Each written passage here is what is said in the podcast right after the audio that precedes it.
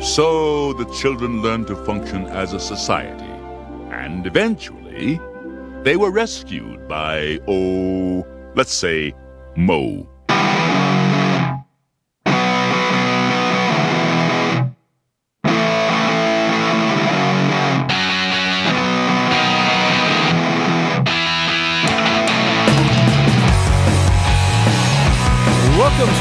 Thrones, your weekly recap and review podcast for HBO's Kiss from an uncle. Kiss from an Uncle of a TV show, uh, Game of Thrones. Uh, once again, my name is Doug. With me, as always, is Brian. We are the only Game of Thrones uh, recap and review podcast out there. Uh, and we have a very special guest tonight Jeff Andreessen of the Greater, Bodca- uh, Greater Boston podcast. Screwed that up. Huzzah. Hello, Greater Podcast. I Greater like podcast. It's my workout podcast. It's all about how to get fit. I, I follow the Thor diet. Jesus, uh, we, I would love to talk about um, Endgame, and uh, maybe we'll do another Flick Pals about it. Uh, that was um, one of our sister podcasts that is now defunct because the producer quit after four episodes. So we'll get it back together. God, snacks, worst guy ever. All right, uh, yeah. The so this is ever. the worst producer ever. Okay, guys, so let's let's cut to the chase. We're here to talk about season eight, episode three that we just learned. Uh, the episode's called "The Long Night." We were just bitching about how they don't tell you what the episodes are called anymore until like hours later. Uh, Brian informed us that it's probably to not ruin the secret that there's going to be a battle at Winterfell for the West Coast viewers. I guess Surprise. that's the thing. Yeah, Yeah, that's the specific reason. It does seem goofy as hell, though, because I mean, is the title going to spoil it? Or if you're online looking for that kind of thing, I mean, aren't, can you find any? Just go to Reddit. You know, there's Yeah. thousands of things there about what's going on. So, uh, pretty stupid reasoning. Yep. I, I had to explain to my mother in law like spoilers and how like you have to look for them or just have inconsiderate people on your social media in order to be exposed to them. Because really, like if you're looking for spoilers, you're gonna find them, right? Oh no, it's easy to find. Sure. Right. Uh, okay. So th- enough of that. Uh, we're talking about the long night. So this was supposed to be like the big, like I, I would say maybe I don't know. Was this supposed to be the big payoff? Is it the big payoff? This is like some I hope not. yeah, I guess not. Uh, Um, so I mean, they have three more episodes, so Yeah. If this is the climax, I feel like they're in trouble a little bit. but Okay, so let's let's let's go around. Let's just do initial impressions, liked it, didn't like it, and then we'll get into specifics. Uh, start with you, Jeff. What did you think? I um I really like the opening and I really like the very end.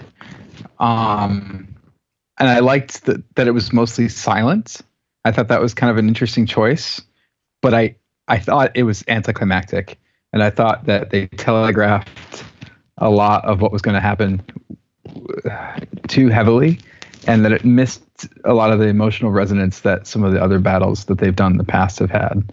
Um, so I didn't think it was a bad episode, really. It just I thought was disappointing and underwhelming, given that this is the conflict they established in the first episode, and it, it in my opinion, like this is the heart of the show and the the books too. Like it's all about how this threat is coming, and it felt it felt too easy. It felt way too easy to me.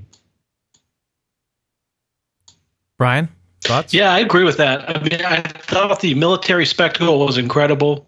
Uh, although too dark, I think everyone's complained about that.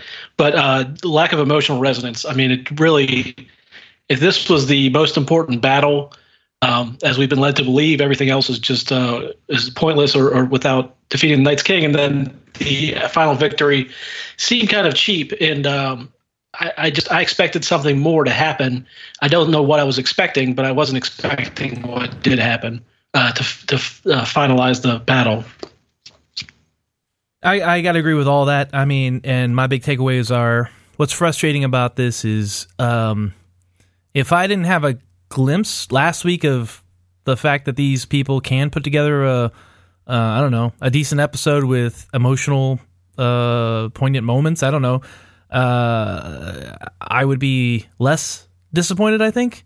Uh, but overall, I would say I'm dissatisfied for all the things you said, particularly that uh, what is this show about? Like, I'm sure we've got three more episodes to tell us what the point of the show is, but I mean, you think one of the bigger um themes of the show is that we can't worry about this bullshit you know the, the game of thrones is stupid uh and we all have to like work together and maybe that's too hippy dippy to work out in the end or maybe this is just like the Scouring of the Shire and it's just some wrap up bullshit we have to deal with and that was the point of the show and if that's the Uh-huh. case then this seems very anticlimactic um I think that I think that Martin and the show have two different views about what the series is really about. i would think- agree If you think back to season one, the show is really jazzed on the idea of the political intrigue, whereas Martin, I always think think thinks that that's sort of the bullshit that gets in the way, while the ominous threat that everyone ignores is the thing that everybody really should be paying attention to. And the show has always kind of held that a bit at a distance, I think, um, or and, and increasingly more so since it started. Yeah, and I thought going into this episode too that it was clear that the focus was the living versus the dead, and I felt like after this episode they've kind of changed course, and now it's just about the living. Um, so I, I really, yeah, I, I don't, I just don't understand it, uh, and I think that might be a product of D and D writing a lot of this stuff that wasn't uh, given to them by uh, George R. R. Martin, who I understand hadn't met with them since like 2012 or 2014 or something. So they're working off bullet points back then, and now they're just completely freestyling all these different things. Like they, um, it was clear that they made up that Arya was the one who killed the Night King. In fact, I don't even think there's really a Night King in the book, so much as like a, a mythical figure of one. You know, it's not like an actual guy who's the keystone for the army who kill him and kill everyone. So they just made up a lot of this crap, and I don't think that they're particularly good at making some of this stuff up. I mean, we won't know the full scope of it until years later when there's a tell-all book, or you know, there's probably a couple of them, and then we have to piece together what really happened. But um, I, I got to talk about it now since we brought it up. Two things, and uh, it it bothered me for a while until I figured it out. Um, I don't mind that Arya was the one that killed the Night King. I mean, that's fine. I just feel like fundamentally they don't understand what Martin's going for, and let me tell you how they could have fixed it. So Arya has this like come to Jesus moment from Miss uh, Melisandre, uh, which I got a whole rant about that later. No, not a Doug rant. yep, Surprise, she's back. she's back and she does nothing. She gives some guys some sparklers. Uh, she's she ca- pulls a lighter out uh, to start the fire, and then uh, she gives a pep talk to Arya, and then she dies. Great. Uh, that's my rant. Well, that's a truncated version, but really importantly, Arya is not a good person. Arya is a traumatized individual who's been through just awful, awful experiences and is obsessed with vengeance. And if we know anybody else in the story who was obsessed with vengeance, it was Oberyn Martell, and he got his fucking head uh, blasted apart uh, for his trouble. I don't think Martin is a fan of people that are obsessed with vengeance. Like, uh, I, I, th- you know, I'm not trying to read into his morality here, but I don't think you were. Sup- he was trying to with, with that big fuck you moment with Oberyn getting killed. It wasn't just, uh, hey, there's no justice in the world. He's just like, you shouldn't be obsessed with, uh, you know, renegade violence and vengeance. And I feel like Arya was, and she had no growth from that. Now, uh, the way I would have made it better, and I think we could have, is if in that moment, Arya, when all things were lost, Arya was so obsessed with her violence or her vengeance, she wanted to kill the Red Woman because both the Red Woman and the Hound were on her list. And if she just would have said, fuck you, if I'm going to die, you motherfuckers are going to die with me. You're on my list. I'm getting even. And then she had like a breakdown or a character moment where she's like, hey, I can do, I can live for other people because I feel like they were hinting at that with her having becoming more human, unlike Bran, um, with her falling in love with Gendry and just returning to Winterfell altogether. But the fact that she learns nothing, she just gets a pep talk and then like, what does like a, what do they call the, what's the Olympic thing where you run for a little bit and you take a couple jumps and then you see how far you can jump in the sand? Long jump. Long jump. That's not the long jump. No, I'm pretty sure it's called like something. It's a French name. Called the long jump, my friend. Shut the f- What's the one where you try to jump really high? really oh, long. it's the high jump. That's right. Up. Yeah. The high Well, jump, the long anyway. jump. Oh, don't you think? Anyway, Arya does the long jump uh, and stabs his ass. And once again, I think that was a it was a great moment. Once again, you can't ask too many questions, but I just feel like narratively, it just didn't hit for me. It was it seemed like, uh, and I'll put it at the beginning of the podcast. Uh, is like a Simpsons episode where they wrap up the episode and they go, and the children were eventually rescued by, oh, let's say Moe. I, So it seemed I, like Arya was I kind of liked- arbitrarily there. I like that it was Arya because I think that that she I think needed a complete arc that I didn't think the show was giving her unless she was going to go off and kill all these characters. And I think that the training that she goes through, I, I, I think if it was Jon, that would have been a really obvious choice. I think if it was Dany, I think that would have been a really obvious choice. Um, it's, it's not that it's not obvious with her; it's just that it's a little, it's slightly less obvious. But I also agree with you that the execution of the character has been inconsistent. They tried to they tried to give her some of that arc about giving up the vengeance when she has that random like lunch with the Lannisters, Yep, I think last season. Yep. And that was not great. And she definitely needs more of that, I think. And they didn't give it to her. I agree with you. But I, I do think they've downplayed her her thirst for vengeance a little bit. And I'm really curious about how because I think right now and I hope this is true. I think they're setting up Daenerys to to sort of not let go of this idea of recapturing the throne at all costs. Yeah. And I'm really curious about how the last three episodes play into that because I think that that narratively it, it's being set up to suggest that doesn't make sense for her character to just insist on this thing that you know at, when all is said and done doesn't really mean everything or anything. Um, but I, I think she's going to do it anyway, and that's going to cause more conflict. So I'll be curious about how they they play they deal with that theme of vengeance in the next three episodes. But I agree that they've been very inconsistent with that aspect. Also, where does she come from? Like she's just like they're Hey, all man. standing there, and then she there's like wind and like. I, I think the perfect solution would have been she just hops out of the tree. She's like hanging up in the godswood. She just drops down and stabs him in the top of the head. Like, like that's what I was waiting for. I knew it was going to happen as soon as she ran off, and I, Yeah. I really hated that they telegraphed that so hard. I think it would have been much more powerful if they gave her like a choice or something. Yeah, where they, it's either they gave her a this or you do moment where like she had like uh, you know, and I guess they did. They gave her the moment, but it didn't seem the moment didn't seem big enough for the the the repercussions, right? I agree. She had like a smile on her face. She's like, "Oh yeah, Yeah, yeah, you know, some interesting things they did uh, in that battle that she had with Brienne, where she was they were kind of showing each other off in Right. Winterfell when they first met. She did that same move or something similar to it. that's right. And then yeah, and then so the um, the scene earlier in this episode where she's sneaking around the library, not making any noise whatsoever. She's so quiet that blood dripping is louder than her. That may, I mean, that's probably the explanation as to how she snuck around, you know, tens of thousands of of uh, whites and got there. She was the only one who had the ability to sneak in and attack. So, I mean, I do, I do think it makes sense from a narrative standpoint, at least what they've tried to set up. Um, but it just was very unsatisfying. I, and What- once again, so if that was tied she- to the, Let me sorry, just ask this: Did she? Uh, uh, just a quick question: Was she standing there watching Theon die, or did she not gotten there yet? did she was like Yeah, "Ah, that, that guy can die? I, who knows? All right, you guys, uh, we're not going to go through this on grave detail. We're just going to kind of like bounce around and just mention cool shit that we liked because basically that's all we can talk about. Besides, yeah, like it's the big difficult to picture shit. narrate the action. Right. Right. I don't think it really uh, serves any purpose either.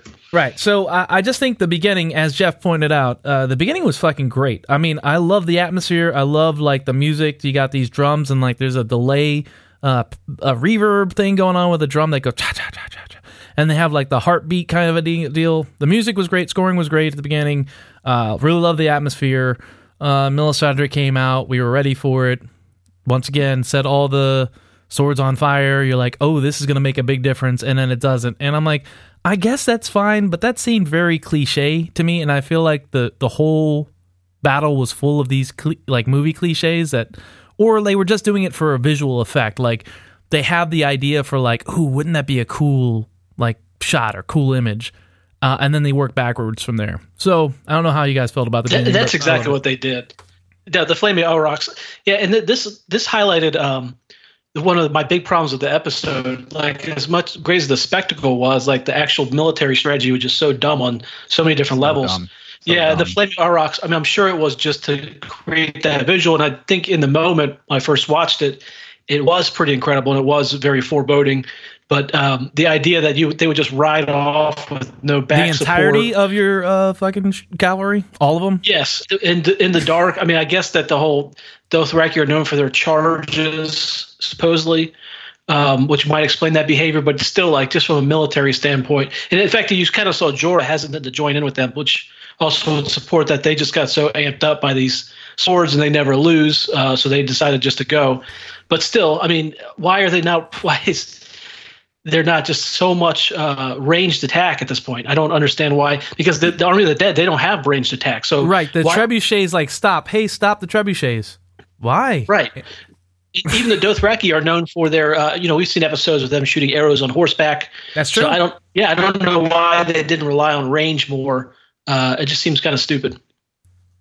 They just Yeah. have the idea of that visual, I think, of the flaming ox getting like snuffed out one by one. And it's a really cool visual, but It you're right that it reinforces the idea that these guys, from a militaristic strategy standpoint, aren't very smart, including Dany, who like sees them all get snuffed out and then says, "Well, fuck this plan. I'm just going to go ride my dragon and, and breathe fire on them." And it's like, wait a minute. That's that's You what I want to argue. I don't know have about a that. Great plan, but you don't know Is if that's this- part of the plan.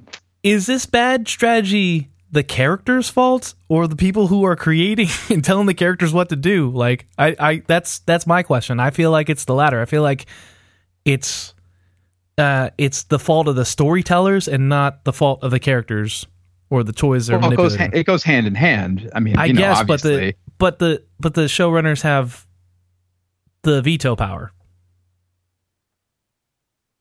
Oh yeah, it's definitely more their fault. I mean, Yeah. characters can't you can't be blamed for them being stupid when the people who are writing them are not the smartest when it comes to these things. I think. Um, I also think that this is another issue with where the it, they they've pulled off better battles. I think when they're tied to the books, and I think Martin is better at kind of thinking through these things strategically Right? with plans rather than as opposed to them and i think that really comes into focus with them not knowing what the hell to do with tyrion because Yeah, Jesus. they don't know what to do with that character at all and even he's just like i'm useless down here so they, he's chris and it's like yeah uh i was at least hoping that he would be the one to point out wait a minute we shouldn't be sitting in a crypt when these people can reanimate the dead but he doesn't even do that Yeah, he's just yeah, real dumb. yeah, unbelievably stupid. Yeah. Uh, go go back to I want to I want to disagree with you on one point. Like I, I agree with you from a military strategy point of view. Martin thought about it. I don't know a little bit longer than five minutes, but I think from a spectacle plant standpoint, uh, Miguel Sapochnik, the previous two episodes he did that were amazing were Hardhome and Battle of the Bastards, and they are definitely off book. So like in Hardhome in That's the books, true. it happens like off screen or off page, whatever. Um, and you know obviously I would argue, though, I would counter argue that the Battle of the Bastards battle plan, like Jon's plan Oh yeah, in that battle, is not the best plan. I don't. Are you talking about the plan he had or the plan he improved? Either. well, both? Really, I don't. Neither of them really are very sound. I think. And here's the thing: it's not like I I don't know military strategy. I'm not like you know I'm not hip to that. But as a viewer, yeah, that's what they was say in the military. questioning- Yeah, I, I thought you were a tier that. one operator, Jeff. What the fuck? clearly I am an expert, armchair strat- strat- statistician. I don't even know what the hell it's called. Um, but as a viewer, I remember thinking like, okay, some of this doesn't really make a ton of sense. Um, uh, but you know, what do, what do I know? Yeah, but once again, like I was just like I was along for the ride, and maybe it was because this had more weight to it that I uh, was a little bit more critical. I don't know. Oh, absolutely. I mean, I think that those those two battles compared to this one, visually and Yeah, enter, like as entertainment spectacle, are far and away better. I agree. than- yeah, far and away. There's no question. I mean there were moments. I, I, I do want to. I'm not going to shit all over this episode, and I will point out the good moments that I remember. Uh, but let's yeah, let's let's continue on. So like, so there's the initial charge of all the zombies, and uh, I don't like the fast zombies, but that's what they established. So yes, fast zombies. It looks like the craziness of World War Z, which looked like from the trailers a movie I would never want to see, and I like zombie movies. Uh, so, uh, but it was they're fine. You know, you got fast zombies coming in, and then they take off on dragons, uh, Dany and uh, Jon, and they're gonna do a strafing run. But here comes Al Gore with the goddamn winter storm, uh, and they can't do it. And I, I'm like, I guess that's fine. I mean, where was that before? I guess the Night King had Night King is the one who brings that shit, so it's fine. And it added an element to take the dragons like from being effective in the battle. They're like they can't light trenches, they can't see, um, and visually, I liked everything with dragons. I just want to say before we go any further. Yeah, Yeah, that's this- fair. It, it's about my assessment as well. It's I don't know the dragons' names, but the one I'm sorry, the one sequence where they're the ones trying to bite at Jon and his dragon was was pretty cool looking. Like that was well done, I thought. Yeah, and we'll jump around, but yeah, that I wrote down that they look like fighting or mating snakes. I don't know if you have ever seen that shit. It's disgusting, but they do like wrap themselves around and just like strike like that. And I thought it was great. And the the raking of the fucking claws on the the belly, and they had like zoomed in on that. That was fucking great. Uh, Brian, you were gonna say something about how dra- dragons are cool. Uh, I forgot now. dragons are cool, right? Though. yeah, there you go. Nailed it. All right. Uh. Oh yeah. Uh, cringe moment for me. Um, here, Sansa, things aren't going well. Get into the crypts. Take this knife. I don't even know how to use it, and I said out loud. I said, "Don't say stick him with the pointy end. Do not say it." sure enough, said it, which I'm sure got gave somebody uh, I don't know goosebumps. Yeah, and probably checked that somebody uh, completed their uh, check off list of repeated phrases or callbacks in the episode. I remember that. Hey, do you guys remember that? Uh, and then this is what I call, and this is something that happens, and I mentioned it before. Now begins the absurdly uh, excessive amount of close calls for Yes. characters we like, and that are always just about to any minute now. Okay, they're definitely going to, but no, not really going to die.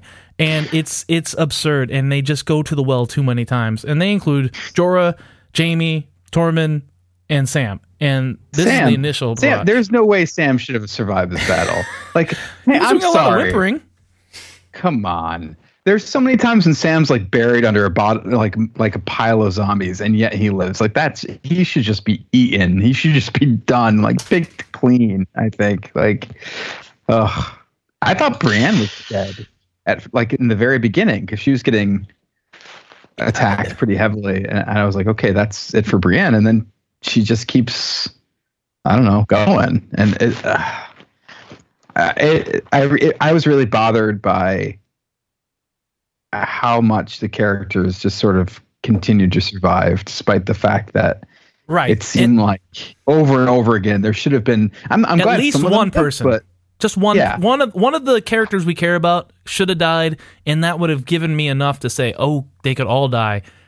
But yeah, nobody we cared about died. Not even Theon.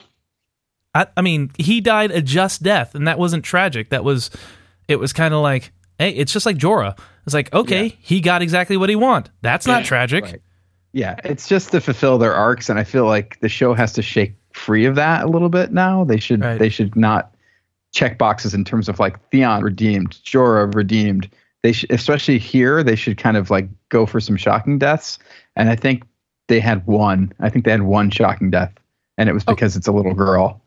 That's not shocking. So once again, we'll get to that, but that is not shocking.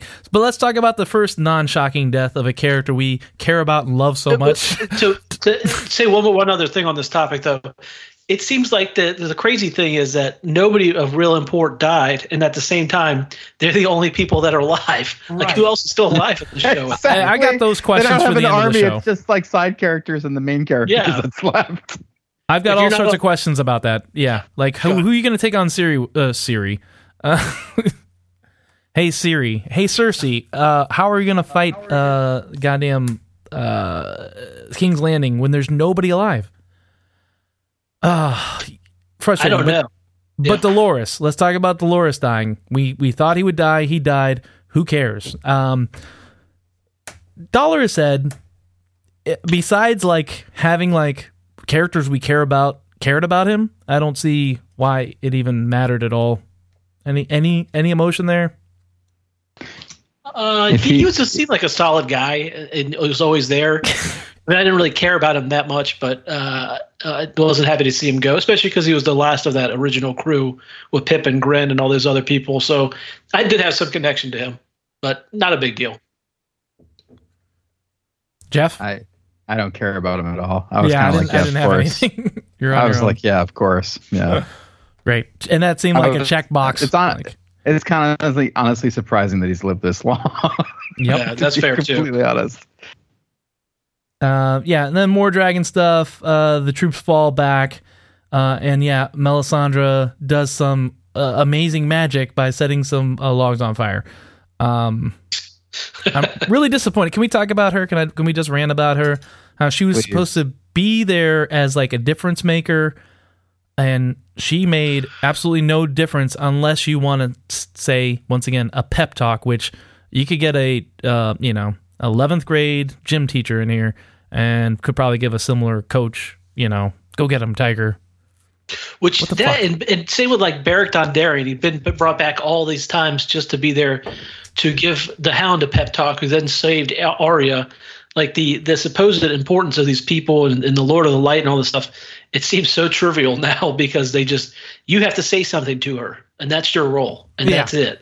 And then you're battling Yeah. against the greatest for evil force that's ever been or ever will be in this world, and it's just you. The Lord of Light has plans for you. You have to to give a motivational sentence, more or less, to this person. The Lord of Light wants you to give them a compliment sandwich. yeah, Doesn't she believe in this prophecy of someone who's gonna like end the Night King or something? So is that supposed to be Arya? oh god, And she- yeah. And she This- thought it was like she thought it was Stannis. She thought it was Jon. What and the now fuck? I, I, it doesn't make any sense. Like, No. what's with this woman? It and doesn't like, add I- up. Oh, it, that drives me crazy. I love that character, and I loved how they introduced her in the second season. And I think Yeah, that they no. completely She's good. screwed up her character like majorly. I don't think they knew what to do with her, and they were just kind of like, "Is she a villain? Is she not a villain?" They were just running the gauntlet, and they were just like, "Well, you know, we we can't forget about her, so let's just shoehorn her into this episode and have her light some stuff on fire, and then just have her die because Yeah, and let's talk about her death. She she like Walter White gets off too easy uh, for the atrocities that she's committed. Uh, I don't. I think it would have been better if Davos would have just murdered her uh, at the end. And I mean, uh, you know, that's not cool on Davos's part, but she shouldn't be like, okay, I get to die on my own terms after Why fulfilling my prophecy. why couldn't have she been killed by like the zombies? Like I don't Yeah. understand. Like what's the what is their hesitation to like having the zombies be somewhat effective? Like it's just very strange to me that They, yeah, They- I guess they threw amounts of red shirts, like thousands and thousands of red shirts equal one character. I don't think so. Oh. yeah no Yeah, so uh, that her like not having any role and the lack of a clear Azor Ahai, I guess that's just completely off the board at this point. It's completely done because I don't Yeah. know why you need an Azor Ahai to Nope. defeat Cersei. Nope. So like this whole prophecy that underlied the entire story and who was supposed to save the world, it just it's down the shitter, and we get Yep. we're not gonna have any explanation. of it. unless unless it's Arya, but she that's not made clear. I mean, she just sort of gives Arya a look and then gives her like a pep talk, and that's it. So Yeah, and she that- doesn't she doesn't have any sacrifice. That's the the whole like if you want to boil down the Lord of Light or the uh, you know the Nissa Nissa prophecy, uh, it involves like the murder or the sacrifice is something you care about a lot. She didn't sacrifice shit. Maybe her own innocence, but then we're taking the metaphor to such an absurd, uh, You could you could place. argue she sacrificed her own identity to an extent, but like she's she's reclaiming it, and that so I don't think that's even possible. yeah, I agree. Okay, so yeah, Mel, a waste. Uh, there was an amazing camp. Let's just talk about how this was gorgeous. There's like an amazing pan shot during the retreat where they're inside the gate of Winterfell. People are streaming in, and there's like a crane shot that goes up. You go over the people in the ramparts, and then you see the the the unsullied trying to basically just getting eaten up alive, just slowly getting backed up, and then it just pans up to the sky for dragons. So like there were just some uh, the production value uh, was pretty great, and albeit it was dark, but I don't know what people expected. I feel like the show's always been dark, especially at Winterfell. So um, it didn't look. I- it I don't think- dark at times, don't but I, I didn't see why people. enough- What? I don't. Well, I don't think there was enough of moments like that that gave you a sense of where everybody was and what was going on.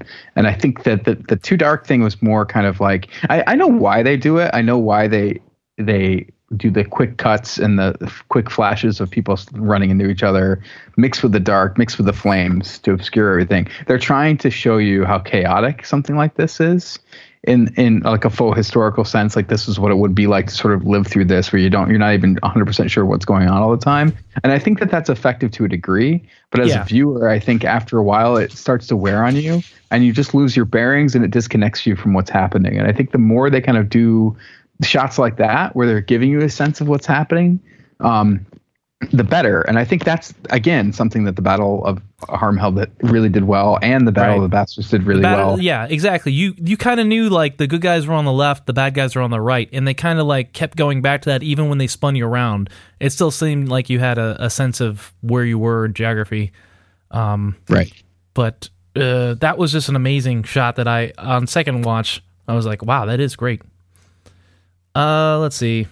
Yeah, Melisandre. The only thing about her lighting the fire for the trenches is like she has a moment where she questions her faith because the I feel like the same dumb bullshit where it's just a movie contrivance cliche where it takes the last second to do it, or you just really need to need it to happen for it, the magic to work.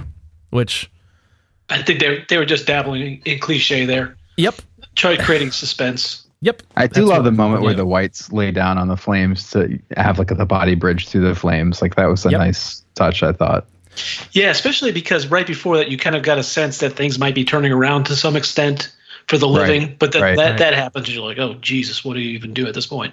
Well, like you said, going back to just giving you a sense of where everybody is and what's going on, that was a little bit of a break, and it didn't last very long at all. Um, And that was really the only one you got, you know. You that and Arya one- creeping around the uh, library. Oh well. yeah, when everything was quiet for for some reason. Uh, I guess it's really soundproof in those uh, those halls. But um, but yeah, that was the moment of reprieve. Uh, blah, blah, blah, blah, blah. what do I have here? We get more uh, Night King on the dragon, and the and the dragons in the sky. Come on, Uh, it- that was pretty fucking beautiful. The like the what's the shot in uh, what was it the original Batman where the bat airplane goes up and just goes into the clouds for like a second and like syncs up perfectly with the moon. Um, it's just one of those kind of like I don't know, great shots of dragons just floating around being dumb. Um, that look beautiful. I don't know. Yeah. Uh, okay, and then yeah, then they said uh, once the bodies on the fire start coming over and the corpses start going, and then uh, the man the walls kind of thing. That whole section was great, just fucking um, terrific. Where they had the they had like a great music sting where um, they're just waiting for the corpses to start coming over the battlements, and then they start doing, and people just start kicking ass. Um, let's see. Arya comes out and is just a absolute badass, which was cool, and I think it was earned. Like all this, all this time, I'm okay with it. Uh, she's spinning around. Uh, she breaks her staff in half, and she's killing people left and right. And that was fun. She does this thing where she, I don't know, does like a roll over the dudes to go downstairs. Yeah, I remember I that. like moment. that part. Yeah, that was cool. All great. Um, I liked it because it showed the sh- limitations. Like she was kicking ass, and then all of a sudden, like a shitload of them were coming up the stairs, and she was like, "Uh," and then Yeah. she just kind of pulled that, and I was like, "Okay, good. She's not going to like kill every single one of these guys. Like that's impossible." You So- mean like every other character, like Jaime and Brienne, who just stand in Right. place swinging their sword all day fucking long, and then kill just- a million goddamn zombies without getting overwhelmed? have a pile of them on them and still manage to survive and Yeah. like kill everybody? Yeah. And then know we what was- What's Sorry. Davos? What's Davos doing half the time? I feel like I lose him a couple times. yeah, he he he kind of he followed Melisandre around. He was on the ramparts, and then he disappeared. Uh, Brian, what were you saying? What she didn't use her magic weapon that she got from Gendry either. It was just like no, a- she did. I thought it was just a spear. That's that's what the magic weapon was. That's Yeah, what I'm saying. broke- Like, what, what was she- the? She broke it in half. I think She was right? yeah. That's that. This the secret weapon is she was spinning it around as one staff, and then she could break it into two parts. It's like you know, like Darth Maul. I guess I didn't really pick up on that. Yeah, well, they didn't really because it wasn't that big of a deal, even though they made it like a plot point for Mm-hmm. I guess her getting laid. Um, Lyanna Mormont. Hell yeah, brother. great times. Uh, the giant comes in and immediately goes boop. oh, I do I love the noise it. she made. I was like, wow, is that her death? Is that in a way that would be kind of I love that. great way to treat a fan favorite. Just like ah. Uh, yeah. Ouchie. Yes, exactly. Uh, but then she gets she gets killed and she gets her moment. And I thought, you know, that it it wasn't that tragic for me because Lyanna Mormont was more of an idea rather than a fucking fully fledged character. Like she was the idea of like, you know, the girl in front of the charging bull. You know, this young female uh, speaking truth to power, and she was a, a great badass. But they kept going to the well with her too much by continue. She kept like Yeah. speaking up to the small counts don't- too much. And I'm like, guys, calm it down with her. She's she's cool. Just don't overuse her. Don't and then they wanted it, this to be very emotional about this, but I I when- when I knew she was one of these people I expected to die. When somebody tells you, "Hey, go downstairs to be safe," no, I can fight. Okay, you're gonna die. Right. I don't think that I, I didn't have a strong emotional attachment to the character. I agree that they haven't really set her up as one other than this very broad type. I thought that her death was especially brutal Yeah. given her age and given, you know, I mean, she gets crushed to death. That's pretty, it's pretty horrific. I It could have been worse. I mean, uh, it's true. Yeah. this show no has doubt. killed I- has killed children and and babies kind of off screen uh, before. Like the burning of Shireen doesn't even come close to this little Oh, girl being crushed. That's that's the worst thing that they ever did. Like I, I can barely Yeah. bear to think Watch about that that. It's, I it's agree. horrible. Ugh.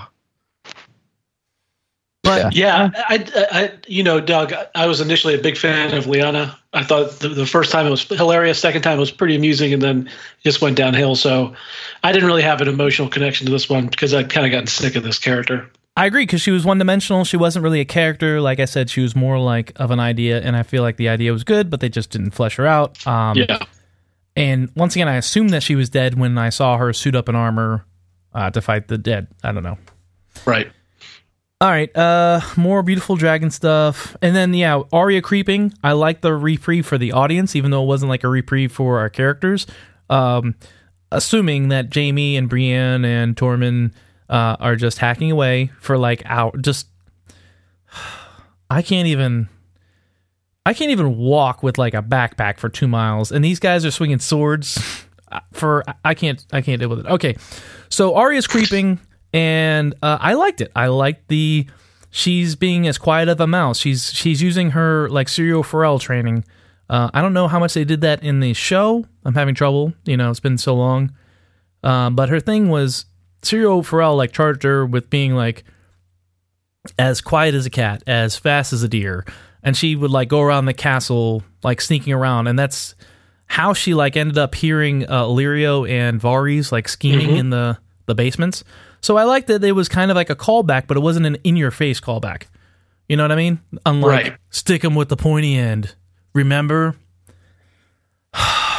Yeah, and like I mentioned earlier too, the I mean the point of it was to show that she could sneak around and that she would be probably the only person or one of the very few people in this world that had the ability to approach the Night's King without um, him knowing. And now that I think about it, they have Jon trying to sneak up on him, Right. and the Night King just turns around and looks at him and is just like, He "Come at me, wasn't bro!" Like sneaking, does this like- "come at me, bro" thing. We'll get to that, but he wasn't sneaking. I was Yes. thinking like keep keeps him quiet. He's like, and I understand he fell from a, a flying dragon, but come Right. on, man, just Yeah. be like, suck it up. I don't know. Get some stealth boots. Yeah. So the the Arya thing was cool. She's scampering around. Um, I, I liked it. It was a nice like break for us, or just a different kind of tension. Uh, I mean, I was glued to my TV, and on the, I literally was on the edge of my seat on my couch uh, for the majority, if not all of this. Uh, so it was good. Uh, but then we get the crypt thing where they're down in the crypts, and I, we didn't really talk about it before. There's like some Tyrion and Sansa foreplay going on, uh, which I liked. It was okay. Um, we had the thing about Missandei being upset that they're questioning Daenerys, and I don't know. I'm sick of the whole. They didn't even need to bring that up. This like, uh, like Sansa's still obsessed with uh who's gonna What about rule. North, Dave? What about the North? Yeah. I feel like we got uh, plenty of that in the first two episodes. We didn't need any of that here. But yeah, they had the this conversation about how it would never work and you were the best of the pieces of shit I was forced to marry. Um, I don't know. I enjoyed it, I guess. But once again, Tyrion's not really a character anymore. He just sits around saying stuff instead of doing anything uh, smart. Uh, but then, yeah, the crypts people start coming out, and I felt this was a big wasted opportunity with the crypts. The crypts could have been terrifying, and I don't, I don't think it was shot well. Um, and you missed the big opportunity to bring back reanimated corpses of people we care about. So there is that one point when they get back to the "come at me, bro" thing, and the Night King raises the dead. You see Lyanna Stark get reanimated. You see Dolorous Edd get reanimated, and you see like the Dothraki guy get reanimated. But none of our characters have to come face to face with these reanimated corpses, which is the whole. I, I would think the whole point of having these reanimated corpses that we know about is it to shock the audience? That's one thing, but you got to shock the fucking characters in the in the show, right? Yeah, zombie movie staple is that the hardest thing that you have to kill is the the person that you used to like care about who is now a zombie, and they they definitely dropped the ball on that. I agree. Right? Yeah, and I also thought that uh, we we touched on earlier, but nobody thought that there are dead bodies down there. I mean, just preposterous. We know that the Night King or Night King can raise the dead, but also, I mean, I- can't think of anybody that we know of. It's only Starks down there, and who knows? uh, I mean, are there any Starks that would even have muscle fiber left? Because I don't think that the show has shown that we can that the White Walkers can raise. Um, just like skeletons, you know, uh, which They- I guess there that- were skeletons in that uh, that were the Children of the Forest thing where Jojen died. There's that Ray Harryhausen kind of Mhm. scene. But yeah, right. It, it Yeah, stretches know. the I just- credulity as far as Yes. what is a corpse and what is inanimate matter. Like, can you reanimate Right. dust? And they didn't have anyone down there that would help. There were no soldiers stationed with the. I mean, I guess maybe not because they might have thought it was safe, but still, uh, I, I just didn't. I, I didn't like the whole crypt thing, especially after they telegraphed it so hard last episode. It was just stupid. I, and I don't mind them telegraphing it if it had a payoff, and I feel like it just didn't have a payoff. And like I said, the way it was shot, like people just disappeared into the darkness a couple times. It was hard to keep track of the geography. Presumably, there were women and children, and they showed a few women getting killed, but luckily, they didn't show any children getting killed, which was nice. Thank you for not traumatizing me. Uh, but yeah, there was just a waste. Uh, I And I will say though that when the uh, there's that one scene where Sansa can hear all the people dying outside, which that was kind of Yeah. terrifying. But um, that's about the only good part of the crypt stuff I thought. yeah, and they're like, "Let us in, let us in." Ah, I'm dead. hmm Well, let's jump ahead to uh, let's get rid of the crypts. Get just wrap it up. When Sansa and Tyrion are just hiding while all the crypts are coming to life, or all the dead people in the crypts are coming to life and killing everybody, Sansa pulls out a dagger, and I was like, "Holy shit! Are they going to kill each other or themselves? Are they going to do like a suicide pact, like a beautiful love suicide pact? No, they're just going to go hide somewhere else. They didn't even go defend people. Like Oh, I if they would have defied, I if, thought if, no, I thought that that's I thought that that's what they were going to do. Or Like what suicide, the right? Intention of that was no, no, no, to go defend people. There, I thought they were going to. They were looking at each other like saying we have to do something. The problem with they didn't show them doing that. exactly, Like, they didn't do Tyrion creeps anything. off somewhere, and then he's just holding the blade, and there's like some kids and women behind him, and that's it. And I thought that was a pretty weak sauce way to sort of handle all of that. And, and they showed Tyrion fight several times uh, uh, in the show. I remember they did the the Mountains of the Moon thing where they're trying to go to, uh, you know, Catelyn Stark has captured Tyrion and they're going to see your crazy ass sister and the idiot TikToker. and Yes. Tyrion Sweet Robin. Sweet Robin. He better come back in the last two episodes. I swear to God, three episodes.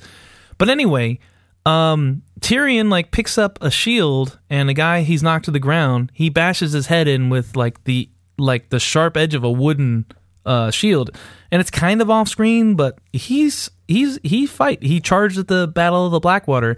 He should have been able to not be out there, maybe holding his own next to Jaime, who has one hand, uh, and still survives, which is preposterous.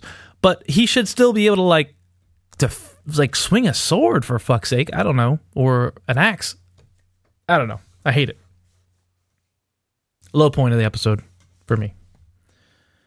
Agreed. All right, so uh, the Hound uh, gets motivated by Dar- Dondarrion after he sees Arya in trouble, and they go after them, and they're creeping along, and they see Arya, and Dondarrion throws his magic sword uh, to save Arya, which I guess was his purpose. Plus, they're running away, and Dondarrion uh, gets stabbed like I'm gonna say 200 times. That's enough. That's not as many as Jorah. We'll get there. Uh, but he gets stabbed 200 times, and then he does. He has his own Hodor moment where he like stretches his arms back to block the dead, and also strike a Jesus pose. Yeah, the Jesus pose is a little heavy handed. I mean, come on, that's yeah, it's heavy handed, it's over the top, and I'm like, oh, this is this is insulting, and I'm not even religious. I really like that character, and I, I, I that's another one I think that the show just has not figured out what to do with at all. They they just are like, well, this Well, guy's cool. He's got an eye patch, and he's he's died a shitload of times. Like, uh, I don't know. I I think I like the actor a lot, and so I just enjoy him. And uh, I like it the was, voice. It was pretty useless. Brian, anything to say about Dondarrion's? Uh, Yeah, I kind of said what I wanted to say earlier. You know that it, that him being brought back to life all these times, and he just has to be there to give the Hound the pep talk. yeah, and I guess take And that's take like it his- on the chin. The Lord he of takes it on Light the has chin a, a purpose for you. to save Arya. I guess that's his thing. Yeah. What do you think? Um, let's let's imagine this playing out in the series, the book series, where Don Dondarrion's long dead, and like, It's- is this? Is there any possibility that this is where Martin thought the character of Lady Stoneheart was going? Like, just being way. this like, No and it, and it kind of makes more sense. And I was thinking about this last night. It kind of makes more sense because it's his, her daughter, and you know, you could see sort of her coming back to sacrifice herself for Arya. But but I agree. There's just no way that that's there's a connection there. Like it's just he had other plans for her. I mean, the, the whole the- vengeance thing, Lady the whole Stark- vengeance look- thing that you talked about earlier. Yeah.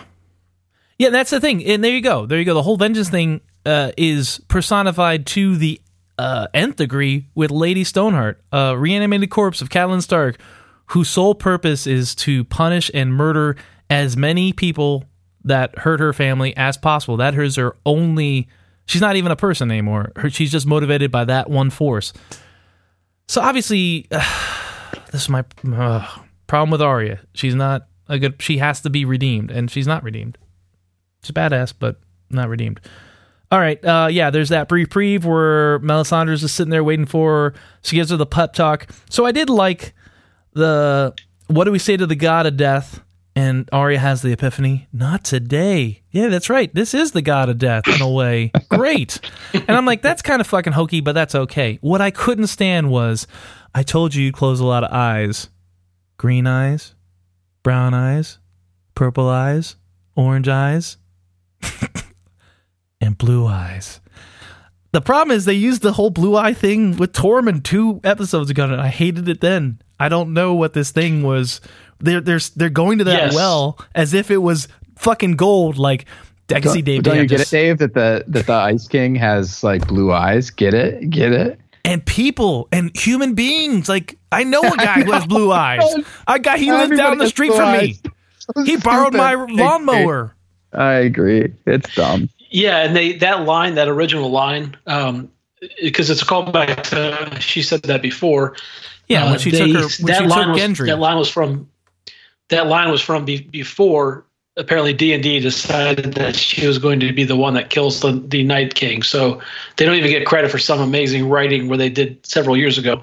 They had that line regardless of what before they even uh, thought of her as being the one who would kill the Night King. So right. stupid. Yep, just overall done. So yeah, uh, full on dragon fight. I wrote how awesome it was. We talked about that. It looked like fighting snakes. Uh, you know, and then the the one dragon gets half its face bitten off, which was fucking awesome. And that and I like how it's still alive and causing havoc later in the show. Once again, I didn't like how you know whatever. We'll get to that. But I did like how half its face is ripped off and it's trying to breathe fire and bri- fire's leaking out of like its neck and shit. It's great. Uh, the dragon stuff was terrific. Um, uh, yeah, and uh, yeah, Jon falls off, tries to get the Night King. Night King sees him coming, does the Drew, uh, everybody rise up, raise the roof thing, and oh, before this, um, Dany tries to burn him and doesn't work, but that's fine. But what I didn't like is the Night King then looks up and smirks as if he has like a sense of humor. So it makes you wonder: Are there White Walker stand-ups? It did not make me wonder that. You're incorrect on that. what? But like for him to show emotion now, like why? I don't know. It seemed dumb. seemed like a. I don't know. It took me out of it. That's fair. Uh, all right. So okay, moving on. She goes away after he throws like a thing at her. Uh, Jon lands. Presumably Rhaegal's dead, but he's not. Uh, I looked at the uh, uh, previews for next week, and there's definitely a green dragon that Dany's talking to. Uh, so Dany's, so Jon's dragon is fine, even though got some ouchies and dropped Jon off. And yeah, he limps along, tries to get to the Night King, can't get to him because Night King uh, has everybody wake up. And then Dany comes over and lights everybody on fire. Uh, and Jon's like, I gotta go get Bran. She's like, okay, I'm just gonna sit here on the ground with my dragon, yeah, uh, like a fucking fuck idiot. thinking, why? What? That was the part where I was like, come on, like that's just. And it didn't even pay off with anything. The dragon just takes off with a whole bunch of zombie corpses on it. So, so Jeff, lives, right? Like, yes, the, the, the, the dragon lives. But this this comes back to this is so once again, this is how I, I think of it they neuter the two main characters and they make they render them impotent and this is the first way they do it with Danny. Dany is nothing without a dragon. They get rid of her dragon. That's all this was about. Taking Dany out of the fight. Making it's her more about it's more about Jorah. It's giving Jorah something to do. No, it's it's more about Dany because like if you're thinking about Azor Ahai, we're all thinking that uh, you know Dany has woken uh, dragons from stone, an Azor Ahai thing, right? Yeah. A- anyway, yes. she's born amongst salt and smoke. She should be a big hero. Jon should be a big hero. They take them both out. Uh, they take Jon out by having him cornered by the ice dragon, which I didn't like, but whatever. So they're taking away the two big characters, and that's all that this was is making it so that Dany couldn't be useful in the end game. Um, but yeah, uh, let's see. Who fucking cares? Who fucking cares? Is what I wrote twice. Oh yeah, fifteen White Walkers now enter the the halls of Winterfell, and who fucking cares? Useless. Good thing they had all that Valyrian steel. It wasn't like they could have just used dragon glass. fucking a. Um, yeah, the inconsistency of dragon glass and what it did throughout the show, the series, has really bothered me. I, I, just don't understand. And you know, they did they did a bunch of stuff too. Like they, you know, they had the, I think they're called caltrops. The, yeah. The uh, yeah. Didn't they put like uh, dragon glass on on those? Yeah, and on the battlements, and there was like a couple shots where like they touch them and they like broke apart, but it was really inconsistent. Yeah. And another yeah. thing, uh, some of the White Walkers or not White Walkers, the zombies in the past, like not only are they able to be killed by fire, but they they seemed like they were highly flammable at some point. I seem to recall that. I mean, not yes. just little no Umber. Question. The little boy Umber definitely was, right?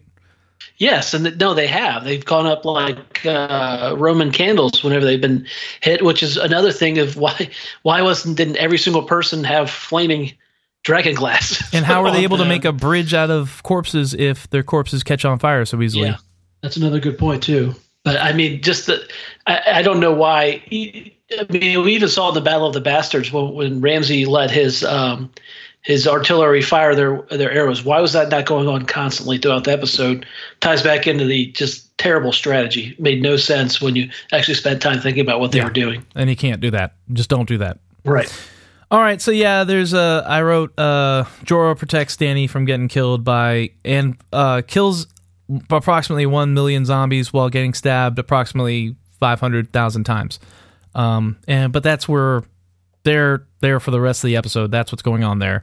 Um, yeah, and then we get Jon's Battle of the Bastards 2 moment where remember the Battle of the Bastards where they follow Jon with like a single camera shot and like all sorts of crazy shit happened where like horses were riding by him and he stabbed people uh, and it was just this amazing long shot yeah, they also they had one of those in Hardhome too. Not quite as long, but a tracking shot where they just I think it's called a tracking shot. I don't know. They just followed him around through the battle. Jeff, is it called a tracking shot? It is called a tracking shot. yes, nailed it. Thank God. But yeah, they followed him around, and that shit was great. I, I liked all the the zombies falling like fucking rain, and then like buildings collapsing, and him yeah, killing a few guys. he goes by Sam and he's just like Sam's like ah ah I'm gonna die I'm gonna die and Jon's like I can't help you buddy I gotta keep going which I liked. You're dead. Uh, It'd be great oh, if he was like, Sam, you're still alive? what the fuck? It just keeps moving. Sam is on the ground doing like a death roll. it's really weird. Like I said, there's no way Sam should be alive. Like that's No. just preposterous. All right, and then uh yeah, Well, wait a minute. Can I ask a question? Um, because I think this happens earlier in the episode. What's up with Bran and the whole like warging with Ravens thing? Oh, oh, God. you mean Bran being completely worthless? Okay, so yeah. Yes. So there's this moment in the Godswood with Theon, and and Theon's like, what does he say to like, what he says, "You're home," which isn't enough for Theon's redemption. He has to say, "You're a good man" later. I guess. But he's like, everything you did, like, once again, Bran is just forgiving everybody. He's in a 12 step program. He's forgiven everybody. Um, and he says, you know, everything you did when Theon tries to apologize for, like, taking his castle and, you know, whatever, burning it and all the shit. Um, his apology ends up with the Bran going, you know, hey, it's no big deal, bro. I got over it. You're here. You're home now. I'm gonna go be worthless for the rest of the episode. what does Bran fucking do? Somebody tell me, what does Bran do that is fucking worthwhile besides remember shit? Because I gotta tell you what, who gives a fuck that you remember shit if the last three-eyed Raven remembered shit but didn't share his knowledge with fucking anybody else? All he did was sit in a fucking hole in the ground. What good Yeah. is the I three-eyed really- Raven? Eat a I was intrigued by this idea that if like the Night King kills Bran, like all of existence ceases to exist.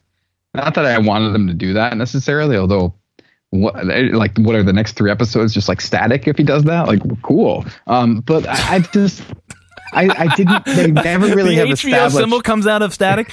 Oh, and then it. right back to static. yeah, that's it on a loop. But Hey, they that wouldn't really be bad writing for D and D.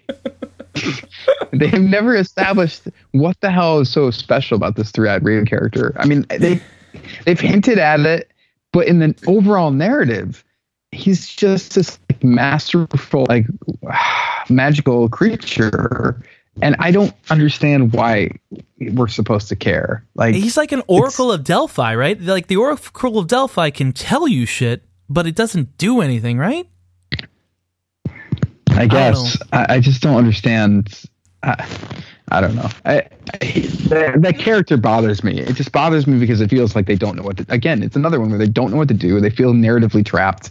So, and to, as a show of that, they'll just have him, you know, mind meld with ravens for forty minutes, and then tell Theon, give Theon a good death pep talk, and get saved by Arya. He's a, he's a device. He's a plot device. Yeah, he's not Um, a character. Once again, he's just Why, like uh, here's here's a question: Why do people believe him?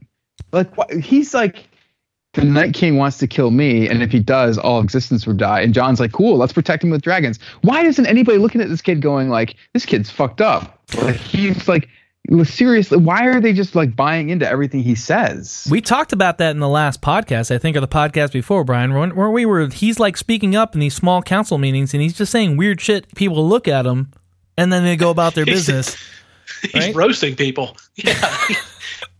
He's actually kind of hilarious, but I don't know. It, I I really like to know what the fuck um, his his what is he? I mean, unless the story is so simple that he is the world's memory, and the Night King just wants to kill him because he's the world memory, and that's how he wipes out people. And that's it. And I mean, I, that looks like it's it. Are you listening to I- yourself? yeah, I know it's so well, stupid. it's stupid. Yeah, but That's what we're Brian- left to believe right now. Uh, yes, Brian you're right. write it. Yeah, I know. Yeah. So uh, yeah, I, I, that's that one's really frustrating. I don't know uh, be- because you know we were also told that there was going to be some greater story to the motivations behind the White Walkers, and I guess it is just as simple as oh they want to kill mankind. existence. No, you know Yeah, what? because- It's, you know what? It's as simple as there's a prequel series that deals with that shit, so they don't want to give it up now. They want you to come back, and I got news for you. That's gonna fail. Like I'll watch it, but it's not gonna be good. Like there's no way. Like an entire prequel series based on nothing Martin has written besides some more notes. Uh, There's no way it's gonna be any good. Yeah, and I mean, one of the prequels is supposed to be about the, the Azor Ahai, which they completely abandoned in this episode. So, I just I don't get it. I really don't get it. Other than just D and D or just are they stupid or they don't care or what? I mean, what would lead them to they think this is a good idea? I don't know. I don't know. I would I would have uh, I don't know backed up the truck for Martin and said, "Listen, help us, get us out of this." I don't know, make it somewhat Yeah. wild. Well, anyway, okay. So the end of it, yeah, Theon gets redeemed again, even though Jon kind of forgave him on uh, Dragonstone, and even though Sansa kind of gave him a hug and said, you know, thank you. Uh, but he gets an apology or "You're a good man" from Bran, goes and does a dumb charge, dies. That's fine. Felt nothing. Who cares? Jon. Uh, once again, Jorah dies. Felt nothing. They both went out on their own terms. Let, let, me- let, us back up there. Theon's death, I I think the manner of his death uh, wiped out some of the emotional resonance of it because obviously if he just charges at the Night's King, he's going to get killed. I mean, it's really a stupid way to die. So instead of defending, he went on this attack that obviously would have no chance of success. It was a Of course, suicide run. It was a Yeah, suicide. Right. yeah, and I It don't wasn't. Yeah, you're right. It wasn't defense. It was act of death. right. If he would have just And stand there also- and said, "Come get some," and they, they once again know that uh, it, again frustration they didn't have any ranged weapon left um, and they also know that that dragon glass could kill the night king so i don't know why he wouldn't have at least saved one like anyone with half a brain that was in that position i mean why wouldn't the people who were tasked with saving bran wh- why wouldn't they have the the Right. the weapons to actually kill Have the the dragon glass. right What I why thought was going to happen there was that we were going to get misdirected into thinking that Theon was going to going to get killed, but actually wasn't going to get killed. He was going to be the distraction, giving Arya the opportunity to stab the Night King. Once That would've Night King been better. closer. But they completely didn't go that route at all. So I, I, it mystifies me too. I think that they were just sort of like, we got nothing left for this character. Um, you know, redemption arc, redemption arc, redemption arc, and that was that. And it was, it was weak sauce. I think. Um, yeah, I don't even think his death was particularly memorable. I think the Night King's pulled that move before, the snapping the sword and like stabbing with the shard, like that. I don't know. It was just kind of like, okay, I guess that's over. yeah Do you think? I mean, could it could have been more traumatic? Maybe I did like how it was at least long. Like Theon was looking up at him and just slowly bleeding out. I guess, but it could have been more traumatic. It didn't seem. I don't know. Didn't seem special, which is sad. Um, no not at all So then we get the uh, uh, what do they call uh, the gratis, the coup de gratis. Oh Jesus! Let's try that again. Up de grass. Yeah. Now then we have the hors de grace of the whole show, and it's Wolverine jumping in and then uh, gonna stab the guy, gets caught in the neck, and then drops the knife and then stabs him in the gut, and then everybody blows up and everybody wins, uh, except for the thousands, tens of thousands, hundreds of thousands of dudes that weren't main characters. Uh, yeah. So everybody lives that we care about, except for Theon. Um, and then Melisandre goes, walks away, and takes off her jewelry and falls dead. Uh, as the sun comes up, and presumably spring starts now. Yeah i guess Maybe. Yeah. i don't know. I really think that the whole like kill the Night King, kill everybody thing is kind of a big cheat too. Like I, Yeah, I yeah. get that they kind of wrote themselves into a corner by having this unstoppable white army, and they were like, uh, well, how are we gonna do with that? And so they just kind of said like, kill the boss and you kill the mini bosses too, or something. But it But this guy sort has of- been a problem for thousands of tens of thousands of years. I, I don't know. Right. Like this is an ancient thing, and no one thought to just jump out of nowhere, stab him in the gut. And I would have loved if it if that wasn't the case. Like they have this theory that that's how they kill him, and they do kill him, and maybe they they kill the the other White Walkers, but they but the whites are still around at least, or just something something that I don't know, something different, something unexpected. Um, Is it would been- possible by the end of the series in some way, and this is just me trying to make it all make sense, which probably won't because we've seen because what we've seen before. Is there some way there could be a new Night King that gets created by the last two, three episodes of conflict that we have going on? I don't Well, think so. There is another there is another zombie on this show. There is. and I I wonder if that's sort of what they're setting up with that slightly. Um, I, I don't know. Uh, And there was that thing with Qyburn where Qyburn was very horny when he saw the reanimated corpse hand and he picked it up and he's like, How is this happening? right. This is better than my science. You're right. Exactly. So they played with that a little bit, but I don't trust these guys to be smart enough to do anything with that, Right. especially not in any compelling sense. Like if, if it anything, it'll just be dumb, I think, because I don't trust them. So All right, yeah, so I think this might yeah. be it, it, which is very frustrating because I really did believe that we were going to get a better explanation for the White Walkers. Um, I mean, they're the just only gone forever. Yeah, I, yeah. I, I mean, I guess that you know the the children of the Forest created them to kill men, so it's as simple as they just try to kill all men, and That that's is so dissatisfying. That is just really that's is. utterly dissatisfying that it is what it is. Yeah, for the most part. it's also the question of why now? Like, why are they attacking now? What is Yeah, it that's about not now? explained. Yeah. Um, Uh, this, but may, they've built. Well, I mean, one explanation would be that they've been able to rebuild their army because at some point they were at least defeated to the point where they felt the need to uh, retreat. Obviously, okay. uh, and then also- Yeah, sure. Okay. then also the, another explanation is that they um, they uh, they are only have power in times where magic is prevalent for whatever reason, and this is one of those times as evidenced by the dragons. But no, it's evidenced by those the are. fucking comet. Because the drag once Yeah. again, people always point to the goddamn dragons, and I will fight anybody like in the street uh, with like I don't know wiffle ball bats. Oh, on site, yes. no questions asked. People always say it's because dragons came back in the world. Listen, there was magical shit going on before the dragons. Like the White Walkers appeared episode one. Put it on your calendars before the dragon showed up, before the dragon heads were The even dire- introduced. Dire, dire wolves. wolves, too. Yeah, no Yeah. one had seen a dire wolf in a Speaking of- thousand years. What happened to Ghost? Like, Yeah, oh yeah, he just went out on that charge and presumably he's that's it. alive. Yeah. Uh, he's in the preview for the next episode, so he's still alive. He is. yes. and there you go. Okay. Great. They just couldn't. uh, They couldn't have the effect for him. I guess the, the whole episode. Jesus Christ.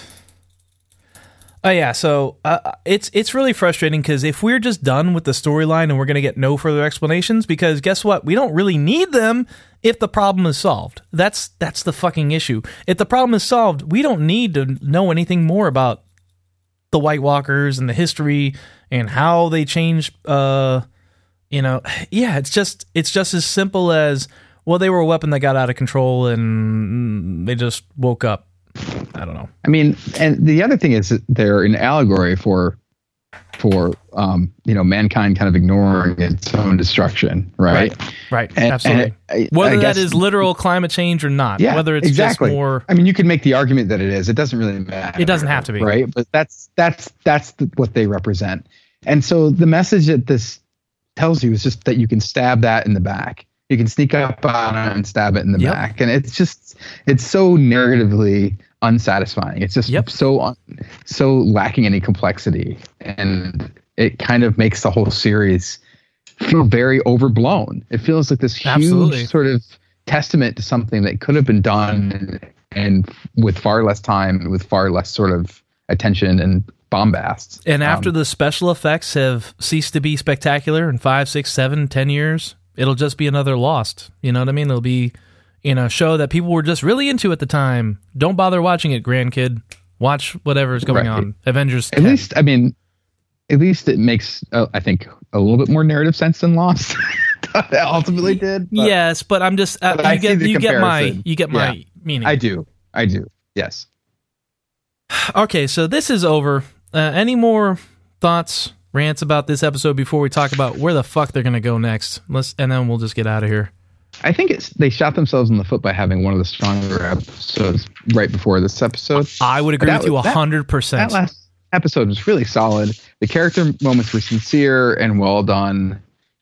And you know there were a few issues here and there, but like it, it almost backfired because everybody I think was really psyched to sort of have the show back and be at its best. And then they went into this one. I know I did with like higher expectations than I probably would have had otherwise. And Right. yeah, that If we just went from episode one to this episode, I wouldn't have been as disappointed. I don't think. Uh, but these guys proved, and like everything that happened last episode, maybe Brienne gets knighted in the books by Jaime. That's great. But the fact that they could pull it off uh, and have, I don't know, such power just really frustrates me because I feel like Dave and Dan or whoever does the show, I don't, I, I'm sure we put way too much blame and praise on them. Um, they just they prove that they can make good TV, compelling TV, like stuff I want to Yeah. watch and characters that have conversations I want to hear about and have these payoff moments that aren't fan service. Well, maybe they are fan service, but I think we talked about this the best possible fan service when things pay off like that. Um, and it is just frustrating. All right, where do we go? Yeah, frustrating to me. I, I just I, the, all of the supposed. Um, it's just it, it's boiled down to what's on the surface at this point. It doesn't seem like there's anything to it, um, which is very frustrating because I think they were even hinting or alluding to the fact that they had these the stories that were going to underlie the mythology, and it's clear that they just don't. Either that, or it's going to be shoehorned in after the fact, and it's going to be really stupid. Because if next week we have a whole scene with Bran explaining where he was going, or what he was doing the entire time, or what the actual story be- behind the prince that was promised, if those are just there next week, I don't think they're going to make a lot of sense or look like they just kind of shoehorn something in. So, really uh, disappointed that the, the the depth I thought was going to be there just is not going to be there. I think that sums it up. Um, Mhm. So obviously, we have to take on next. We're gonna fight to take out Cersei because she's really bad. But then again, I'm like, why? Number one, why? Number two, why don't we? Why do we have to do this right away? Number three, we don't have an army, and if we do have an army, I'm gonna be even more upset because where the fuck were they? I, I don't know.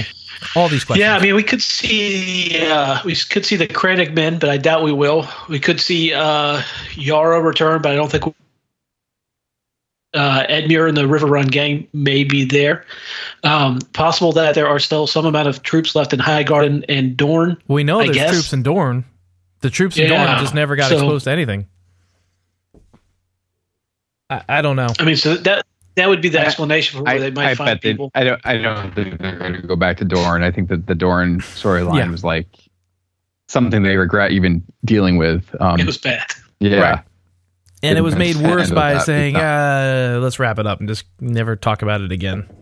Are those are those women still down in the basement just hanging out getting, and watching like one Maybe. die or whatever? Uh, Like how that end up?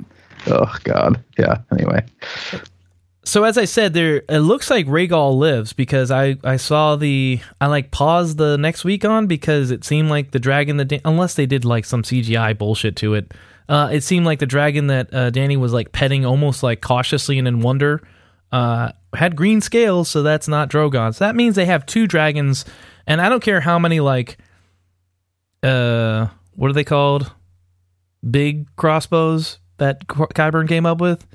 Scorpions Sure, or ballistas. you know what you do is you go up really high and then you come down really fast and then you set the entire red keep on fire and then you get out of there.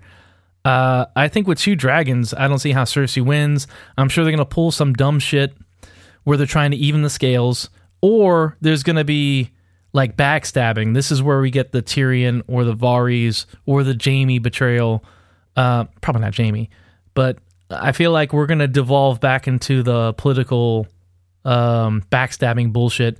I do like Brian your idea of I don't know if it was you or Jeff. One of you guys said uh, setting up Dany to like not wanting to give. She's she gets obsessed with taking the Iron Throne to the detriment of the people she serves, and gets obsessed with it like I really Captain think Ahab. if they if they do that, that could be very interesting.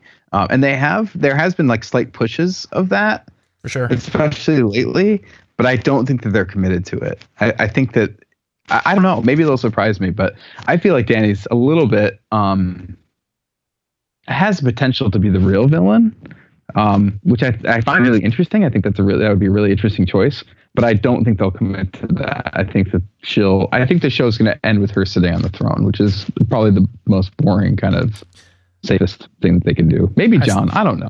I still like the idea of Sansa and Tyrion raising Jaime and Cersei's uh, baby, and Cersei, Jaime, Dany, Jon, they're all dead. And it's just Yeah. Tyrion and Sansa on the throne, raising um, and lying about the parentage of Jaime's baby. Did we Yeah, talk about uh, a, a Westeros Maury Povich show where Euron is on there? He's Yes, not we the did. father. We did mention that. Yeah. okay, I thought we did. Pretty good. Uh, yeah, but uh, I mean, Is the show is the last shot of the show someone sitting on the Iron Throne? I Yes hope it no? isn't. I I went on a rant when like all like the promo show is all the promo stuff is like, uh, and I like my aunt sent or aunt in law sent me an article from like I don't know the New York Times or Time Magazine or some like established publication. Who's gonna sit the Iron Throne? And I'm like, are you still asking this awful Right. question? You're Right. you're missing the point of the story. Even if and maybe it's not the point of the show. But I don't think you. So uh, the, the show is either it's a show about a Game of Thrones and the the undead are the problem, or it's a show about the undead and the, the Game of Thrones is the problem. And I think that uh, we had all thought that it was the for or the latter, and it turns out it's actually the former. So the people who are asking the question of who ends up on the Iron Throne are probably asking the right question because it's clear that for the show. Yes. yeah, I mean, it, it appears now that all the White Walker stuff was just a means of uh, a means of crippling Dany's army, because otherwise, I don't know how much real impact it has on what the resolution of the show is. But There's that's no a narrative problem. function other than that. Yeah, Yeah, I, the and I only- agree. It's the- a problem. The Yeah. only the only way that pays off narratively is to say human beings will never learn and they're doomed to destroy themselves not by ignoring external factors but killing each other over squabbling bullshit for the rest of time immemorial. Like they're always going to fight these stupid wars amongst themselves. Which who cares? Like great. Uh, we survive but we're going to fight each other and kill each other forever. So we don't need uh, a mythical, uh, external, natural disaster to kill us. We'll kill each other. Is that what it's saying? Because I mean, the the King's Landing is going to burn. We saw it. At, well, I don't know. Fuck it. They had they've had the uh, prophecy where she goes to the House of the Undying and she sees King's Landing and she goes to the Iron Throne and it's just covered in either snow or ash. The roof's gone, uh, and it just looks like the whole place has been decimated. Meaning that either she's going to light entirety of King's Landing on fire, or Cersei's going to blow up more dragon fire uh, and kill everybody like the Mad King does. Either way, I, I, I just don't, I don't know what the story's trying to say right now. I don't know. either. Whatever it's trying to say, I don't think I'm into it. Yeah. All right, fine, fuck it. Great, great episode, guys. it is what it is. I never know how to end these episodes. Let's uh let's go ahead and rate the show. Give me a rating, Jeff. You know how it works. Ten point scale, 0.5 increments, zero to five. Ugh. Oh God, this is tough. Um, six point five. no, uh, no, no, no. It's it's a fi- zero to five point five increments. you said ten point scale, oh, but you said Yes. God, it's very simple. increments. It's so simple. All right, I'm gonna give it. I'm gonna give it a three. Okay. Yeah. Brian. Uh, if you can suspend disbelief and not actually pay attention to all that's being abandoned in terms of the story and years of of build up, then I think it's probably close to three and a half to four in terms of the action. But if you think about it critically, Yeah, the the military tactics, all of the stuff that we're just completely throwing in the trash um, through this, and uh, it's probably more like a one and a half or two. yeah. That's why I kind of split the difference because Yeah. So, what's your answer for you personally? I just told you. Oh, uh, I'm frustrated. I, I'm more invested in the story than uh, the spectacle. I think So, so. you want to give it a one, two? What are you doing? I think a one and a half, two. Yeah, yeah, I, it's I'm fun gonna say- watch, but it's just so frustrating. They're just throwing all these different things in the trash that I was excited to see what the real purpose behind the White Walkers was. And I was excited. I thought Bran was going to do something interesting. I then sit in a fucking chair for an hour and a half. I mean, shut his eyes, yeah. talk to birds. But he's so important. He's such an important object. God damn. He's the member. Um, yeah, I'll, I'll go ahead and give it a, a, a I guess a two. Um, I, Oh, wow. How am I the highest? Oh my god, I should redo my grade. That's I, I was going to give it a 2.5, but uh, just, and that's so a milk toast, but I feel like there's a slight possibility they could redeem this episode thematically with the last three episodes but after talking about it again, I don't think that's likely. So, I don't either. Me neither. yikes! What a downer. Yeah. Well, at least we we had those uh, Game of Thrones themed Oreos, so that's good. Jeez. What do they taste like? Uh, Are they you know White what? Walkers? They were. It was weird because they weren't quite double stuff, but they were more uh of the white stuff than normal. So, yeah, Winter is coming inside. winter was definitely coming. All over Uh. the cookies. Okay, guys, we will see you next Tuesday. Uh, Jeff, before we get out of here, tell us what's going on with Greater Boston. we just finished our third season. Um, we'll probably be taking like a very extended hiatus because we're very tired and need a break. Um, but season three is out. You can go listen to all 14 episodes and the previous two seasons if you're so inclined. They're not behind a paywall or anything. Nothing's behind a paywall Jeff, except for you- some bonus shit on our Patreon. But Patreon. I was going to ask. Anything So is there. it Yeah. patreon.com slash Patreon.com backslash Greater Boston. Jeff, did Doug ever tell you that um, I joked about creating a Chris Hardwick style breaking Greater Boston show? I love it. I would be so invested on that. You could, I'd be on all the time. To- to- Brian, I can't wait for your triumphant ass. return after getting accused of uh, horrible, horrible emotional and sexual abuse of your girlfriend. oh, yes. Oh, God. All right, guys, thanks for hanging out with us, uh, and we will see you next Tuesday. Take care.